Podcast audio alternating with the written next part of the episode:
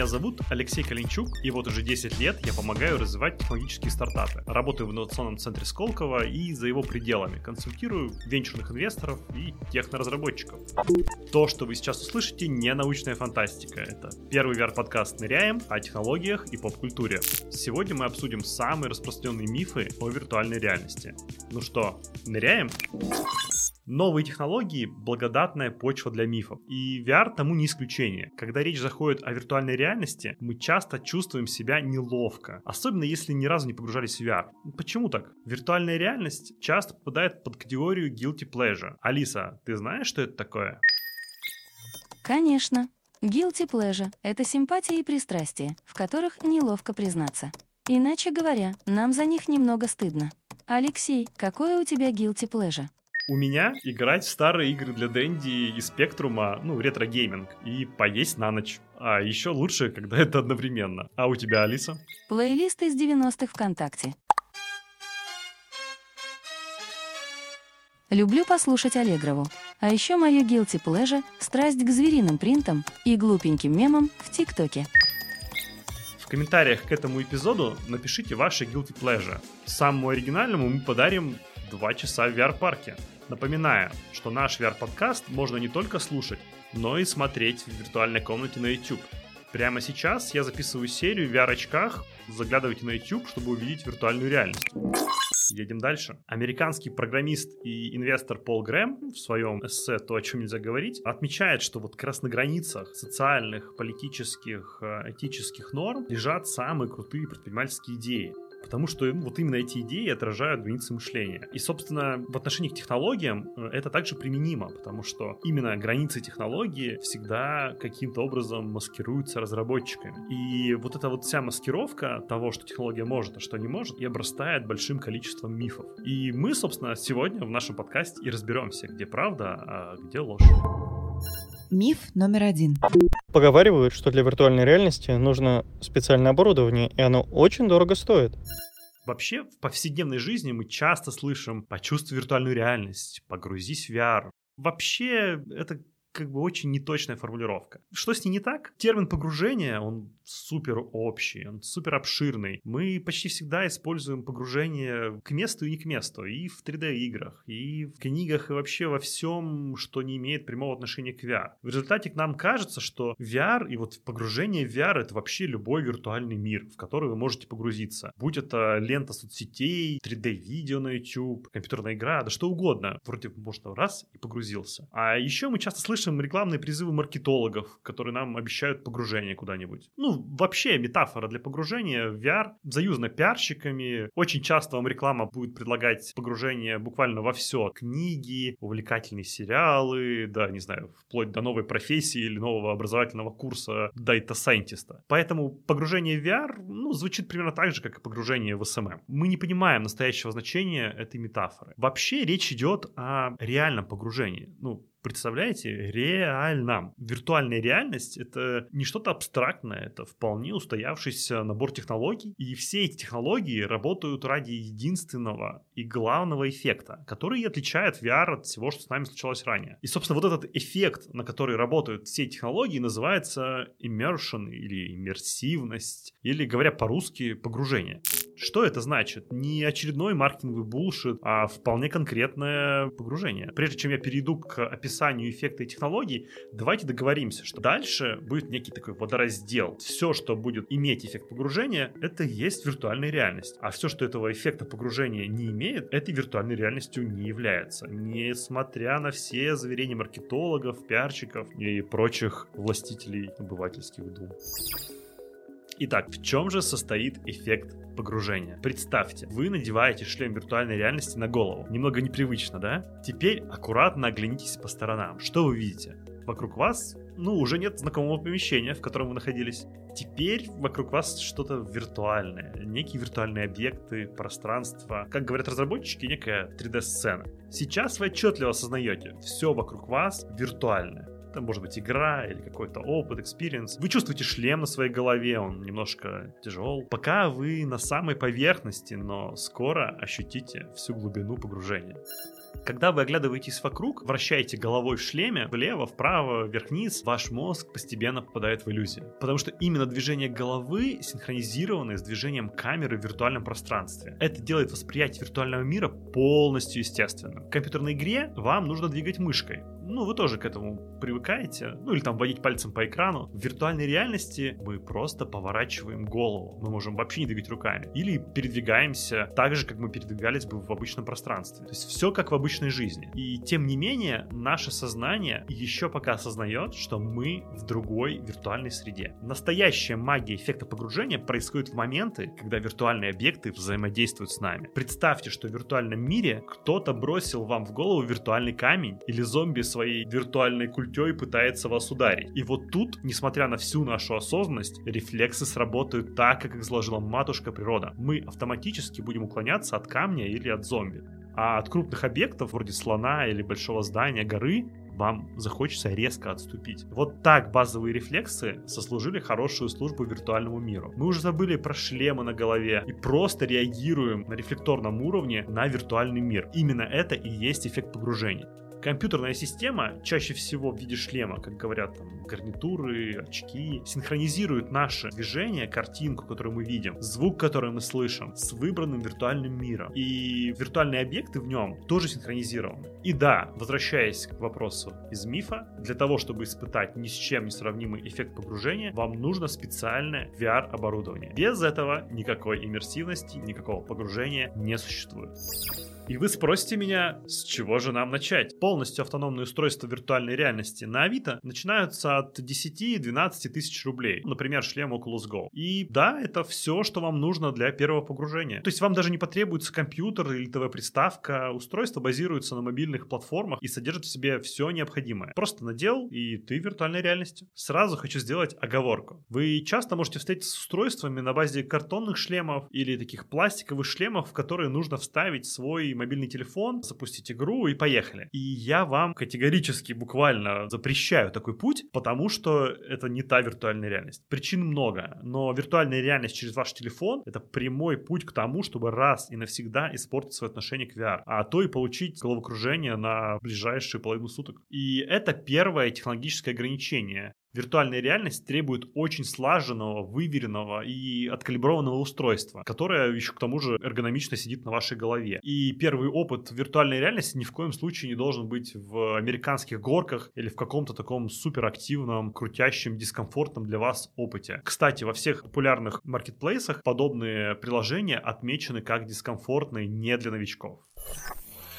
Итак, первый вариант это шлем за 10-12 тысяч рублей, ну, для новичка. Но что если эта сумма достаточно ощутима для первого опыта? Тогда есть отличное решение. Буквально по цене двух чашек кофе вы сможете сходить в клуб виртуальной реальности. Ну, вот именно в клуб. Не ходите в VR-киоски в торговых центрах. И если у вас есть вопрос, в какой клуб сходить в вашем городе, не стесняйтесь, смело спрашивайте меня вот здесь в комментариях. К слову, многие VR-клубы даже дают бесплатный промо-период на 15-30 минут для того, чтобы вы как новичок впервые могли попробовать что же это такое. Третий способ недорогого погружения VR — арендовать устройство с доставкой на дом. Цена начинается от 2000 рублей за автономное устройство, вроде как Oculus Quest или Quest 2, и от 4000 в день за комплект с мощным персональным компьютером, вроде комплекта с HTC Vive Cosmos или Valve Index или Oculus Rift S. Итак, резюмирую первый миф. Действительно, для виртуальной реальности требуется оборудование, и без этого оборудования достичь эффекта погружения не удастся. Но оборудование стоит недорого, для первого раза его можно взять на прокат или прийти в специальный VR-клуб. Миф номер два. Слушай, да, давай как-нибудь в другой раз со своей виртуальной реальностью, потому что у меня вегетососудистая дистония, как бы, а от шлема я слышала, что очень сильно кружится голова, и мне кажется, я такую нагрузку просто не выдержу. Словом, за счет того, что технология VR влияет на наши рефлексы, контент, который мы видим в очках, должен быть всегда тщательно спланирован и подготовлен. Существует несколько ключевых принципов, которым следуют разработчики, чтобы нас, пользователей, не укачивало в виртуальной реальности. Первый и ключевой принцип связан с движениями и перемещениями. Если мы испытываем ускорение виртуальной реальности, в то время как в реальности мы просто стоим, сидим на месте, ну то есть когда нас ускоряют в виртуальном мире, а в реальности мы просто сидим на нашем диване, например, то заложенные в нас рефлексы дают сбой. Как это работает?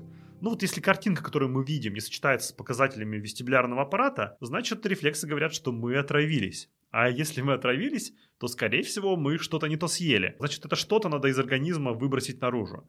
Именно так и появляется тошнота. Против эволюции не попрешь. Хочется сразу сказать, что вот именно этот эффект рассинхронизации движения в виртуальном мире и в реальном вообще никак невозможно сейчас обойти. То есть для технологий VR на сегодня это одно из ключевых ограничений. Никаких в современном мире способов с этим бороться пока нет. И что же, все полеты, гонки и прочее под запретом? Ну, у меня для вас хорошие новости. Конечно, нет. Для комфорта в движении придумана масса ухищрений. Более того, эти ухищрения объединены в специальные гайдлайны, которым должен следовать разработчик. И если он их не соблюдает, быть беде. В самом легком случае вы почувствуете дискомфорт, а в самом тяжелом вас будет укачивать ближайшие 2-3 часа, ну даже после 5-секундного плохого VR-опыта. Как же избежать неприятного опыта? Популярных магазинах приложений виртуальной реальности, таких как Steam VR, Oculus Store, Viveport, каждое из приложений промаркировано. И я настоятельно рекомендую вам обращать на это внимание. Особенно, пока вы новичок в виртуальном мире. Например, в магазине Oculus выделяют три уровня комфорта VR. Самый приемлемый для новичков называется комфортный. Он отмечен такой зеленой иконкой с двумя кружочками друг в друге. На этом уровне вас не ожидает никаких резких движений камеры, ускорений или там чего-то неожиданного, что могло бы вас укачать или вывести из строя. И я рекомендую первые несколько часов проводить только в приложениях на этом уровне комфорта. Когда вы немножечко уже поосвоитесь, можно идти дальше. Следующий уровень называется приемлемый. И он отмечен уже желтой такой иконочкой с двумя квадратами друг в друге. На уровне приемлемый вы можете столкнуться с перемещением камеры, даже когда ваше тело покоится. Но все эти передвижения будут сглажены специальными эффектами, вроде сужения угла зрения, ну, когда вокруг точки зрения будет все так темнеть. При этом шанс поймать дезориентирующий вас эффект на приемлемом уровне комфорта уже гораздо выше, чем вот на уровне первом комфортный, который называется. И обычно я рекомендую внимательно следить за своим состоянием на втором уровне, который называется приемлемый, и в случае первых признаков дезориентации делать перерыв. И, конечно же, есть еще и третий, самый хардкорный уровень, как вот черные трассы на горнолыжных курортов. Новички называют этот уровень просто жесть-жесть. Он называется интенсивный. Сюда вообще не стоит соваться новичку. И, собственно, вот те самые американские горки зачастую находятся на уровне интенсивный. То, что вас бахает по голове, это та самая дезориентация, от которой, наоборот, все разработчики, особенно все разработчики качественного VR-experience а, бегут. На интенсивном уровне комфорта вам гарантированно будут включены эффекты, которые которые укачают или дезориентируют. Даже профессиональные летчики и космонавты, привычные к перегрузкам, не всегда выдерживают уровень погружения интенсивный. Поэтому начинать с этого точно не стоит. Если вы очень переживаете, что вас может укачать на любом из уровней комфорта, рекомендую классический спортивный совет. Перед использованием виртуальной реальности не переедайте, старайтесь не пить много кофе и тем более не пить алкоголь. Ну, обязательно нормально выспитесь, будьте, в общем-то, отдохнувшим. Ну и представьте, что вы готовитесь к такой легкой пробежке или спортивной тренировке. И вот когда вы ощущаете себя комфортно, ваше сознание не изменено, спокойно ныряйте в виртуальную реальность старые игры виртуальной реальности, особенно в картбордах, киосках, в торговых центрах, тот самый роллер-костер, американские горки, которые я вам не советую, вообще не учитывали особенности восприятия движения. Наоборот, всем казалось, что, ну, если так тебя дезориентируют, значит, это ты чувствуешь виртуальную реальность, это круто. Поэтому это очень плохой опыт, и я хочу сразу вам сказать, что если вас тошнит, как-то мутит, укачивает в виртуальной реальности, нужно сразу кидать камни в разработчиков. Не стоит продолжать воспринимать этот VR-опыт. До хорошего это не не доведет, просто испортите себе день. Миф номер три. Если долго в нем находиться, то, ну, мне кажется, что очень сильно голова устает. Ну, то есть, типа, голова, глаза, вот ты начинаешь в дезориентации находиться, вот, и это в целом не очень-то полезно для организма. Для того, чтобы пользователя вообще никогда не тошнило, существует целый набор требований, гайдлайны, например, запрет на быстрые движения в периферийной области зрения. Перемещения разрешены только по направлению зрения, а неподвижные объекты могут быть только в фокусе. Забудьте вообще про все американские горки на старте, аналоги. Не ездите, не летайте, не перемещайтесь в VR, если вы не перемещаетесь в физическом мире. И особенно не смотрите в боковое стекло во время полетов или гонок, и тогда все с вами будет замечательно. Вообще существует небольшой процент людей, для которых пребывание в VR может быть некомфортным по причине фиксированного фокусного расстояния. Эффект глубины в виртуальной реальности в современных шлемах создается за счет стереоэффекта. А варифокальности, или там еще называют это аккомодационным зрением, то есть разной степени фокусного расстояния в виртуальных шлемах современных не существует. Конечно же, вы можете попасть примерно в процент таких людей, которым это некомфортно. Третий миф мы решили разоблачить вместе с Золотаревым Андреем Владимировичем, доктором медицинских наук, главным врачом Самарской областной офтальмологической больницы имени Ярошевского, заведующей кафедрой офтальмологии Самарского госмедуниверситета. Здравствуйте, Андрей Владимирович. Добрый день.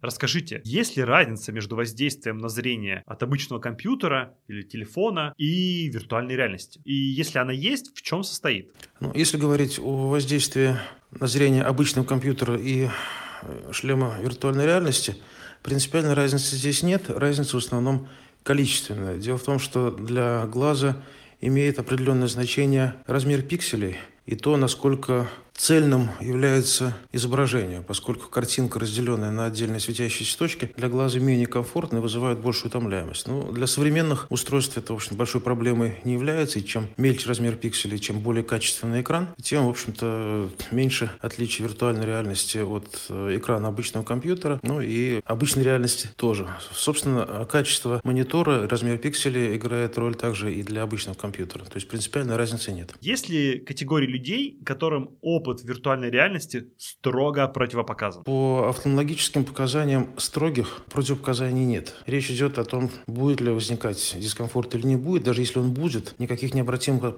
последствий мы не ожидаем. Необходимо с осторожностью пользоваться этим шлемами при любой офтальмологической проблеме. Ну, с осторожностью я бы использовал это при наличии глаукомы и, может быть, возрастной макулярной дегенерации. В первую очередь связано с тем, что кратковолновая часть спектра, а именно синие и фиолетовые лучи, они могут при ряде заболеваний оказывать негативное воздействие. Но, опять-таки, это не строгие противопоказания, а строгих противопоказаний нет. Если у человека плохое зрение, можно ли ему погружаться в виртуальную реальность в шлеме? Если у человека плохое зрение, то возможность и целесообразность для него погружаться в виртуальную реальность зависит от того, насколько это плохое зрение и насколько это будет вызывать субъективные проблемы. Опять-таки, при плохом зрении пользование виртуальной реальностью, не вызывающее дискомфорта, к каким-то необратимым последствиям не приведет. Есть ряд заболеваний, при которых одна часть сетчатки глаза берет на себя функцию нефункционирующей сетчатки глаза, и долгое время люди даже не замечают замечаю, что у них там функция исчезла на 80-90%.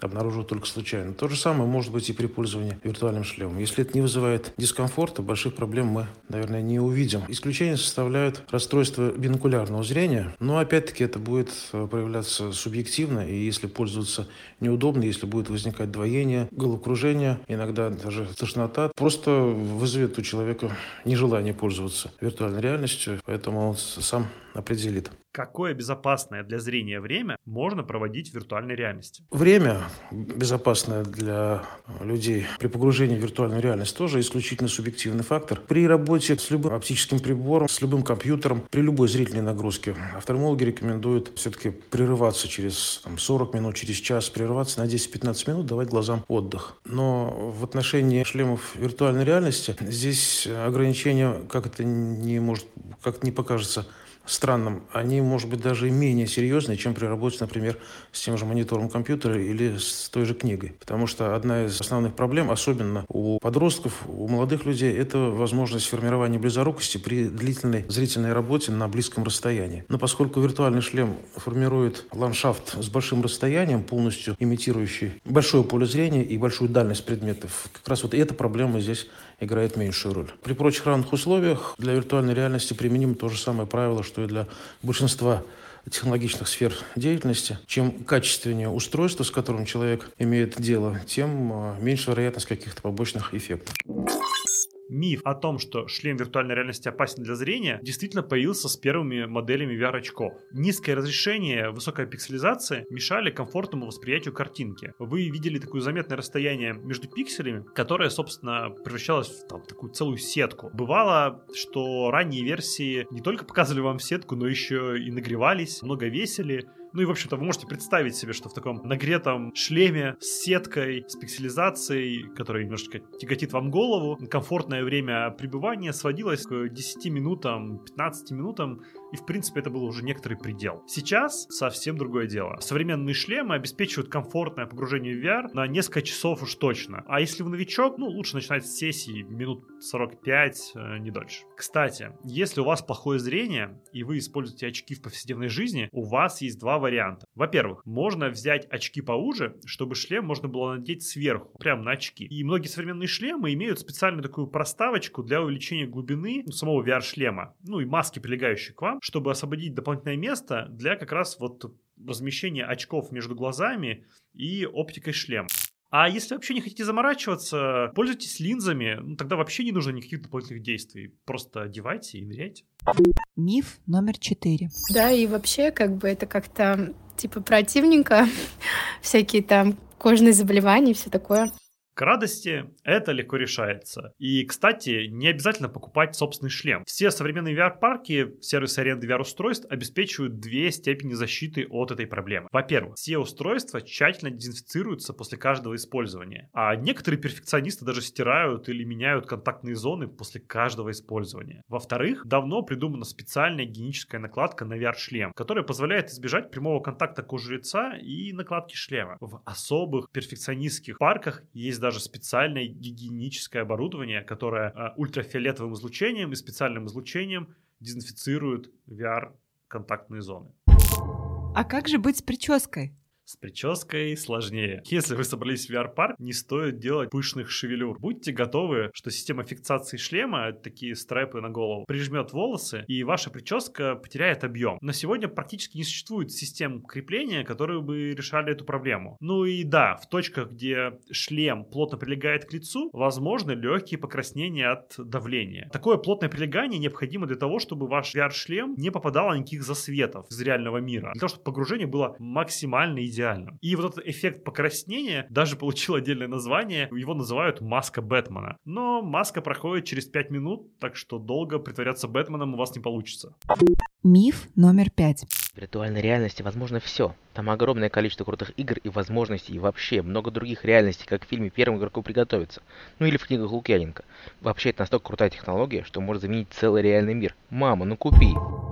Вот мы и дошли до реальных ограничений технологии и текущего уровня развития продуктов виртуальной реальности. Много игр, да, достаточно много, но не так много, как на компе, консолях или на мобильных устройствах. По моему опыту, существующего контента, ну вот, который есть в магазинах, среднему пользователю хватит на 2-3 месяца. За это время вам удастся поиграть в большинство популярных игр. Правда, стоит отметить, что контент постоянно пополняется, чего стоит только Half-Life Alyx, вышедшая в прошлом году. При этом же же до сих пор не существует единообразного такого консистентного мира, в котором было бы интересно долго зависать, так как это описывал, например, Лукьяненко или Эрнест Клайн со Стивеном Спилбергом. Социальное приложение VRChat, конечно же, ближе всех к этой вселенной, но на сегодня оно не в счет и пока больше похоже на развлечение для подростков. При этом Facebook в скором времени вы, выпустит свой виртуальный мир, платформу Horizon, но пока Facebook не очень-то спешит. Сегодня вселенная VR больше всего похожа на вашу уютную комнату, из которой вы можете запускать новые experience ы, как из библиотеки приложений. Ворваться из одного виртуального мира в другой, как хакер, перепрыгнуть из пустыни в уютный киберпанк или в какой-то такой супер челлендж у вас пока не выйдет.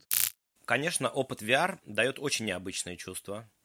Их сложно сравнить с какими-то другими исключительно визуальными развлечениями. Наверное, из того, что мне довелось попробовать в жизни, ближе всего к этому прыжок с парашютом. Адреналин зашкаливает, но паники нет. Ведь ты понимаешь, что ничего страшного произойти не должно. Так и в VR. Ты просто принимаешь новые ощущения, погружаешься в них, становишься одновременно и наблюдателем, и действующим лицом. Кстати, ну, в виртуальной реальности очень легко увидеть свои руки и даже взаимодействовать этими руками с виртуальными объектами. И вот с чем я сталкиваюсь, что 100% новичков хотят потрогать виртуальные объекты своими руками. К сожалению, потрогать не выйдет. Вас ожидает, ну, только вибрация джойстиков, пространственное звуковое сопровождение. Конечно, поверьте мне, этого немало, но физической обратной связи, там вес, текстура, сопротивление, толкание, то, что называют force feedback, в виртуальном мире сегодня вы не ощутите. Безусловно, есть технологии на ранней стадии, например, полный или частичный роботизированный экзоскелет, но это все еще такой early stage R&D, и все это выглядит достаточно странно для обычного пользователя. При этом в бизнес-сегменте создаются специализированные джойстики, системы взаимодействия с обратной связью. Ну, например, есть специальные хирургические инструменты для обучения хирургов VR. В общем, если вам интересно, какие разработки есть сейчас, что сейчас есть на самой ранней стадии, во что инвестируют лаборатории, обязательно напишите об этом в комментариях, и я постараюсь сделать об этом выпуск легко представить, что в будущем вы получите не только тактильную обратную связь, но и запах, а возможно еще и вкус. Да, в принципе, может быть, вы будете покоиться, а ваше сознание будет представлять, что вы полностью перемещается. Представьте, какие игры, какие experience ы, какие бизнес-приложения можно будет сделать с этими возможностями. Миф номер шесть. Ну, виртуальная реальность это больше только для развлечений. Для серьезных задач э, эти технологии сейчас не используются. И, ну, может быть, в будущем, конечно, когда это все сделают э, и поместят э, в что-то размером с очки, и это, может быть, будет иметь какой-то смысл. Вообще, конечно же, серьезные, там, неигровые, такие неразвлекательные применения виртуальной реальности – Сегодня это целая вселенная. О ней можно говорить э, еще больше, чем о развлечениях. Не знаю, неделями рассказывать. Основной рынок, который пришел в сегмент неигрового применения, это, конечно же, такой вот весь э, enterprise, там, или как его называют еще, B2B сектор. И в 2015 году корпоративный сегмент использовал виртуальную реальность как вау-эффект в разных там маркетинговых э, коммуникациях. И если говорить сегодня, то от маркетинга, от такой вишенки на торте, виртуальная реальность — это такой же ключевой инструмент в образовании образовательных сценариях, в корпоративном образовании, soft skills, hard skills, в инженерном проектировании, в реабилитации пациентов, в кинопроизводстве, в обучении полиции, в формировании ментального здоровья и даже проведении ивентов или совещаний. Друзья, ну а миф номер семь — это ваша версия. Катните, пожалуйста, мне в комментарии вот туда с тегом миф самую лютую дичь, которую вы слышали про виртуальную реальность. Ну или просто напишите свои мысли, во что верите лично вы, верите ли вы в виртуальные миры, в игры там, в неигровое приложение, что говорят ваши коллеги, друзья, семья вообще про виртуальную реальность. По самым необычным комментариям я обещаю сделать следующий выпуск подкаста.